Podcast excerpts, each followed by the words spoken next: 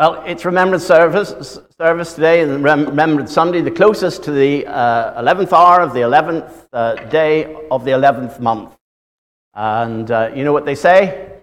No sun, no joy, November. Uh, you're allowed to laugh, it's all right. Maybe try harder next time. Uh, but it is indeed a dark time of the year, as you know. Uh, we've changed the clocks and all that. but it's also darkened by the fact that at this day, we tend to remember sad things that have happened. And the effect and impact of wars hasn't gone away, has it? We still have the war in Ukraine, we've still got it starting in Gaza, who knows where else, Syria, and around the world. There were a couple of teenagers getting ready to leave school, and they were asked to write an essay as they were leaving as to what they would like to do with their lives. And um, a young boy wrote, I believe I would like to become a war correspondent. I would like a steady job. So uh, that's one way to think about it, and certainly it's a profitable trade. A girl wrote these words If I were the sun and saw men's deeds, I would eclipse myself forever. And this psalm is in just that mood. Psalm 88. This, I'll tell you, is the worst psalm in the Bible, but it's in the Bible for a purpose. It is miserable because it is full of darkness. There are seven imprecatory psalms. An imprecatory psalm is where the psalmist is pleading with God for vengeance and revenge and blaming the people that are uh, oppressing them. And they are quite interesting psalms the other six Psalms, Psalm 88 is obviously one, but for instance, Psalm 140 starts off, Rescue me from evildoers. And then he goes through a list of the things that have happened to him. But as they go through the Psalms everywhere else, they warm and they come round to realize that God is in control. And they end up, as Psalm 140 uh, does, with I know that the Lord secures justice for the poor and upholds the cause of the needy. Surely the righteous will praise your name, and the upright will live in your presence. What a wonderful, confident, happy ending. Get your Bible out in front of you. I'm not using PowerPoint deliberately. I want you to read these words, grab it, and put it onto page 500 and whatever it was, 56 was it? And read it through with me because I'm going to go through it and I'm going to pick out some of the themes of it and then show how they apply. And it's a highly appropriate psalm for this Remembrance Sunday. Uh, you will see it's written by a chap called Heman or Heman, uh, and he was Samuel's grandson, the prophet Samuel, who anointed David as king of Israel. And he was promoted to be the choir master in charge of the temple choirs. He was a very important guy. And he had a, a cousin or brother called Jeduthun, who wrote many of the Psalms, as did Heman. And he also had another brother or cousin called Asaph. And many of the Psalms come from this family of psalm writers. And he was principal among them as the choir master. And so day after day, he'll be praising the Lord in the temple, just like the group and say, say at the front there, he was the guy with the guitar singing into the microphone. Well, maybe they didn't have them then, but anyhow, he was cheering them all on, praising the Lord for all he was worth. And yet, he writes this psalm. But let's look at it, what he's saying. There is a structure to it that is very careful. But he starts with these words O Lord, God of my salvation. Let us be in no doubt. This is a Christian believer. Well, whatever it was in those days. He's a believer, is his Lord, and has surrendered his life to God. And he is his Savior, my salvation. What a wonderful thing. So, this isn't a prayer of some atheist or doubter. It's a prayer of a heartfelt believer who every Saturday was praising God and Sundays as well, I imagine. And it starts with his faith. And if you look, I'm going to show you the structure. It's very careful, cleverly laid out. It's a great one for a preacher. It falls into three parts. Look at verse 1 and verse 2. At night I cry out in your presence. Let my prayer come before you. Incline your ear to my cry. That's part one of the psalm. he begins with prayer. This is a praying man, and he's on his knees. Go down to verse uh, 9, and then he says, Every day I call on you, O Lord. I spread out my hands to you. There he is, praying again. And that starts the second portion of the psalm. And then down to verse 13. But I, O Lord, cry out to you. In the morning my prayer comes before you. He's a praying man. And that third section is the last section. And I'm going to pick something out from each of those three sections that will help us understand the frame of mind that this writer, this psalmist, was in. And it is not very encouraging. But let's follow it through and let's see if there's a lesson that we can pick up from it that the reason this psalm is in the Bible. Let's analyze it. And he starts off in verse 3 all goes wrong. My soul is full of troubles. My life draws near to Sheol. It's a frightening thought. Now, follow it through with me. Look at verse 5. I am like those forsaken among the dead. I am, uh, sorry, verse 6. Uh, you have put me in the depths of the pit, in the regions dark and deep. This guy is in a dark place. Pastors like Barry often find people, believers, in a dark place. They see little hope. They're discouraged. And if you then go down to verse 12, the psalmist then asks the question God, are your wonders known in the darkness? That is where he is. And this is a very interesting psalm. Go to the last verse, verse 18. And he said, My companions are in darkness. That isn't the relation, because he says, I, my closest friend, is darkness. The last word of this psalm is darkness. This believer is in a very dark place. And he expands on it a bit more. If you look at the first three, uh, the first um, uh, group from the, the first uh, part of the psalm, he's basically saying this There is no light in my life. He says, look, verse 2, verse, verse 3, the last word, he says, My life draws near to Sheol. What is Sheol? Sheol is the Hebrew word that the Greeks uh, translated as Hades, which in English we translate as hell. That's where I am in my life, in the darkness. He then says, I'm like those who go down to the pit in the next verse. He mentions the pit in verse 6, the deep in verse 6.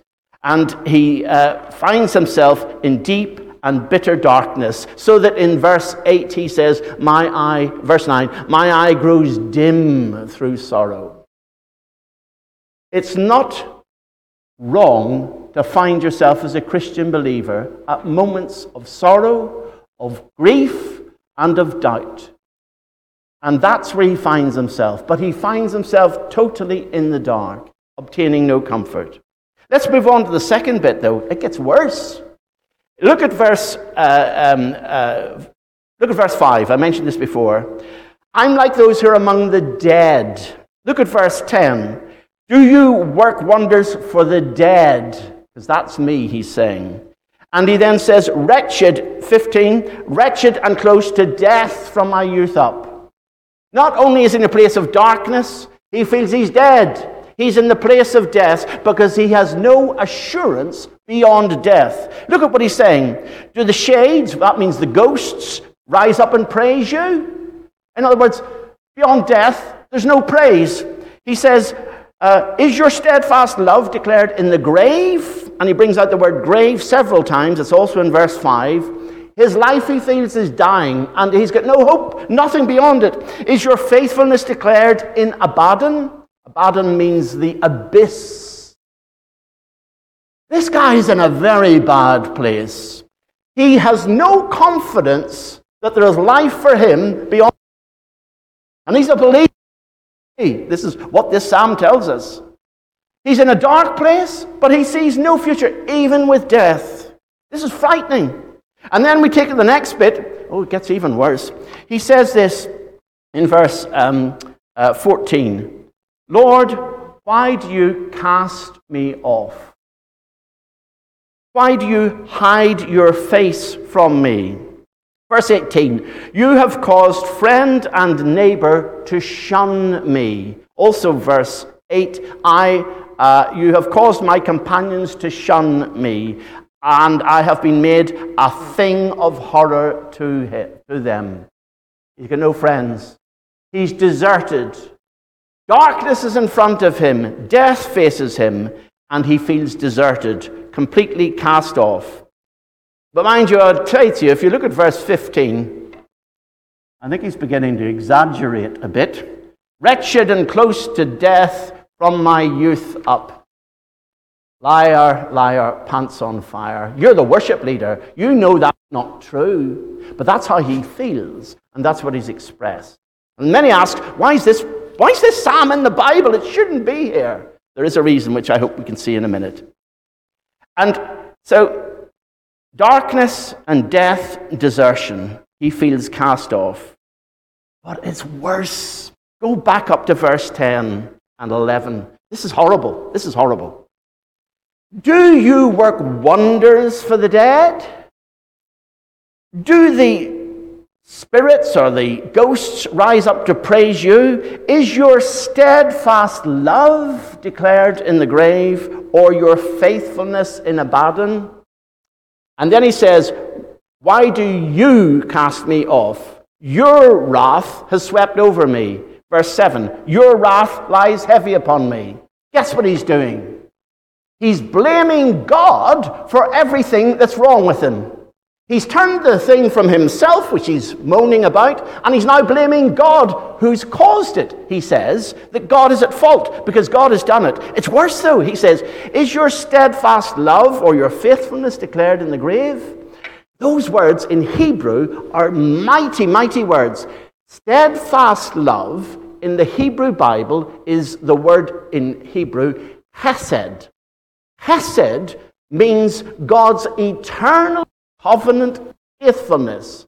I will never leave you go. That's what steadfast love is about. It's the very character of God. In the Old Testament, throughout, the word hesed keeps popping up in the Psalms. That God, and David sings about it, that God's steadfast love will maintain me no matter what. It goes from eternity to eternity.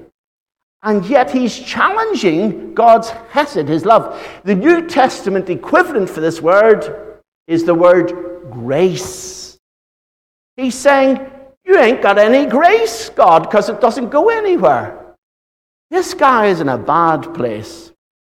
Alec Motyer uh, made a nice commentary on it, and he said, Look, upward I look, and he sees only wrath. Inward, and he sees only terror. Outward, and he sees threats and absent friends who have lost and deserted him. And then the forward look he has is unrelieved darkness. This guy is in a very, very bad place. But, but, this is a psalm. What is a psalm? It's a prayer. It is a prayer, and he's opening out, spilling out his soul to God. Can I say this? That is the right place to voice your heart. That is the right place to bring these words. He's doing the right thing. He's bringing his feelings, his sensations, his concerns to God in the privacy of his heart.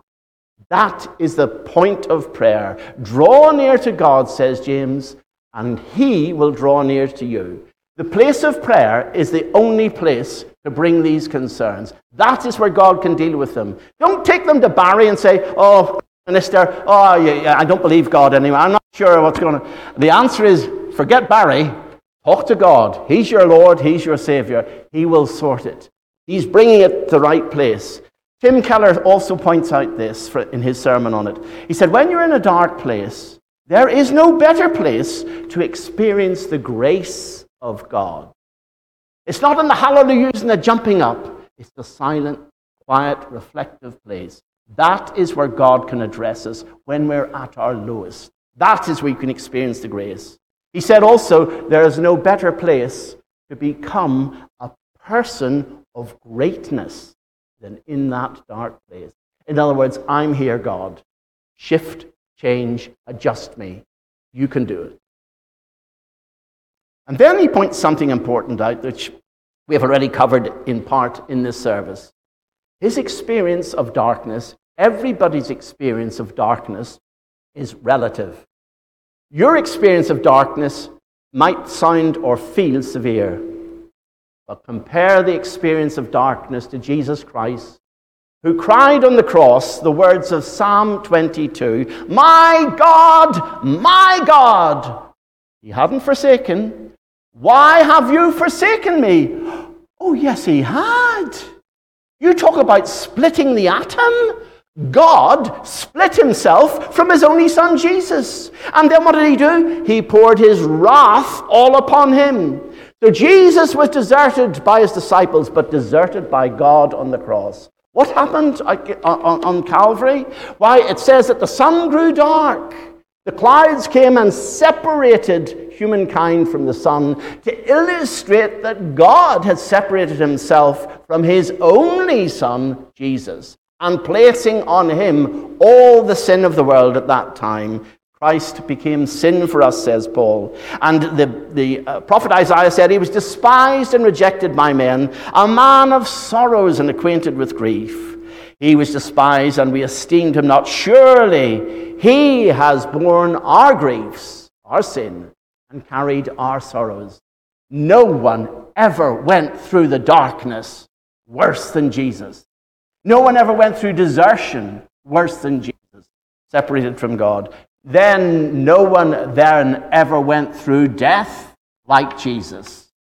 Because when he faced it, he broke its power. He's been through it all. The darkness of this world is dispelled by the one who said, I am the light of the world. Whoever follows me will never walk in darkness, but have the light of life. You see, this psalm is actually reflecting, in part, what Jesus went through and felt on the cross. In some ways, it's actually foreshadowing that very moment at the, crucifixion. So, this dark and deep pit actually is the very pit that Jesus himself went through. And then we know up from the grave he arose with a mighty triumph or his foes. Hallelujah. He is risen. And he broke the power of death, resurrection, and he said these words I am the resurrection and the life. Anyone who believes in me will live, even though they die. So, Heman, get this into your thick skull. Death isn't the end. You will live after. Jesus gives eternal life. You don't need to fear death. It is just a door that leads to a wonderful eternal life and reward. And so Heman missed the point. And uh, Jesus then also promised that uh, while everyone deserted him, as we know, that he said, Look, he is always with us. He's given us his Holy Spirit. And he says, I am in the Father, you are in me, and I am in you. You're never, never deserted. He says, Never will I leave you. Never will I forsake you. Do you see the confidence, the assurance that if only Heman had grasped, he wouldn't have made these mistakes and wouldn't have confessed that sort of prayer, but would have been able to rejoice at its end. What did Heman get wrong? There's a, fellow, a friend of mine called Will Hunter. He, he was brought up in Northern Ireland, uh, and then after a sad incident, he came to England and he moved here to the sort of Salisbury area. And um, he, uh, he remarried and he settled in East Gomeldon. Now, why anyone would settle in East Gomeldon is beyond me. There's no shops. The bus comes about once every Friday, and that's it. You know, it's, it's a complete. And if you go out there, it's, it's it, you know, it's, it, you go up a long lane and there's nothing. It doesn't go anywhere. And uh, he was delighted to go there. Do you know why? Because at night time there were no lights, it was all dark. And he liked that because he was an astronomer. And I visited him one November, one cold, very uh, bitter November night, and he was standing outside with his telescope. And it was a beautiful night, and winter's a much better time for astronomers. You can see all the stars, and I went out with him, and he showed me, he said, Look, look up the stars. And loads, the sky was brilliantly lit with little dots all over it. And he says, Have a look in the telescope. So I did. Unbelievable. I could see Jupiter clear as day, a planet with the four stars all around it. Uh, sorry, four moons all around it. And it was amazing. You felt I could just touch it. It was so close. And then you stand back and you see just myriad of dots in the sky. The telescope brings us near. But the problem with the telescope is if you turn it round the other way and then look through it, everything that is very close and near and dear to you is away. And uh, uh, uh, Heman's problem is that he was looking through the wrong end of the same telescope. Do you get it? And often, Christian believers, we pick the telescope up and we use it the wrong way round. God is near. The, the, the, planets, the stars aren't brought near, but in the telescope of looking through to Jesus, everything is drawn near. He brings us together. And so we can have confidence, it says, with full assurance of faith. And this is one of the great things of the Christian life. True, the New Testament brought it into brilliant light, while the Old Testament is still a little bit obscure. But the key thing is this faith is confidence in what we hope for and assurance about what we do not see. Faith is what brings it together.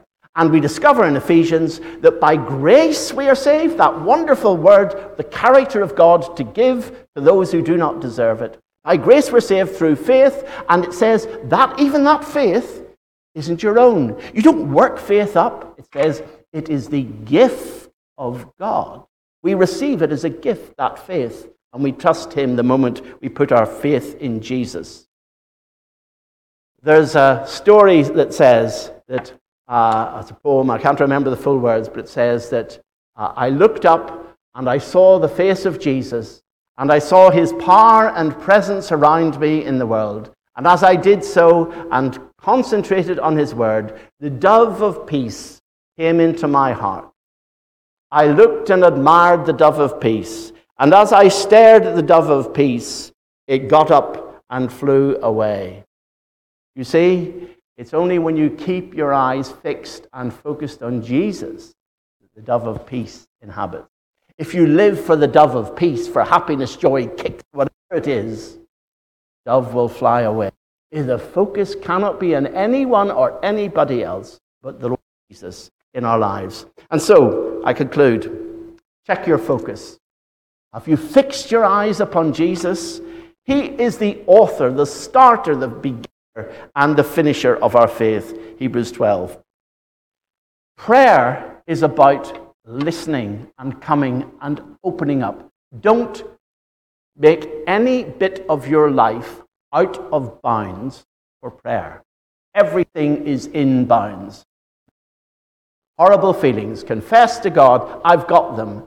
He sees that he already knows your head, but he wants to hear you confess. And, and he then is in place deal. That's what prayer is all about. Aligning us. The mighty ships that come into the harbor put their, uh, uh, the, ropes out, and as the, uh, as the winches uh, uh, uh, crank and, and, and squeeze, they then join and become more aligned with the harbor wall. And so in prayer, the more we spend, the more we become aligned with the harbor of God. And in the study and searching of the scriptures, God then speaks and makes clear to us how we should continue. And the Bible then encourages us not to neglect meeting together and not to throw away our confidence. It will be richly rewarded. So, fellowship is again important. All these things Heman had turned his back on. Don't do it as a believer. Be there.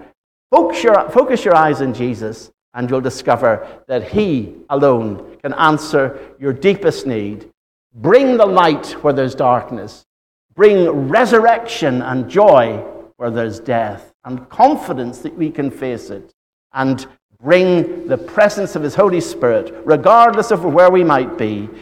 You're never desolate, you're never alone. He is always with you. What a joy it is to be a believer in Jesus and to know His power.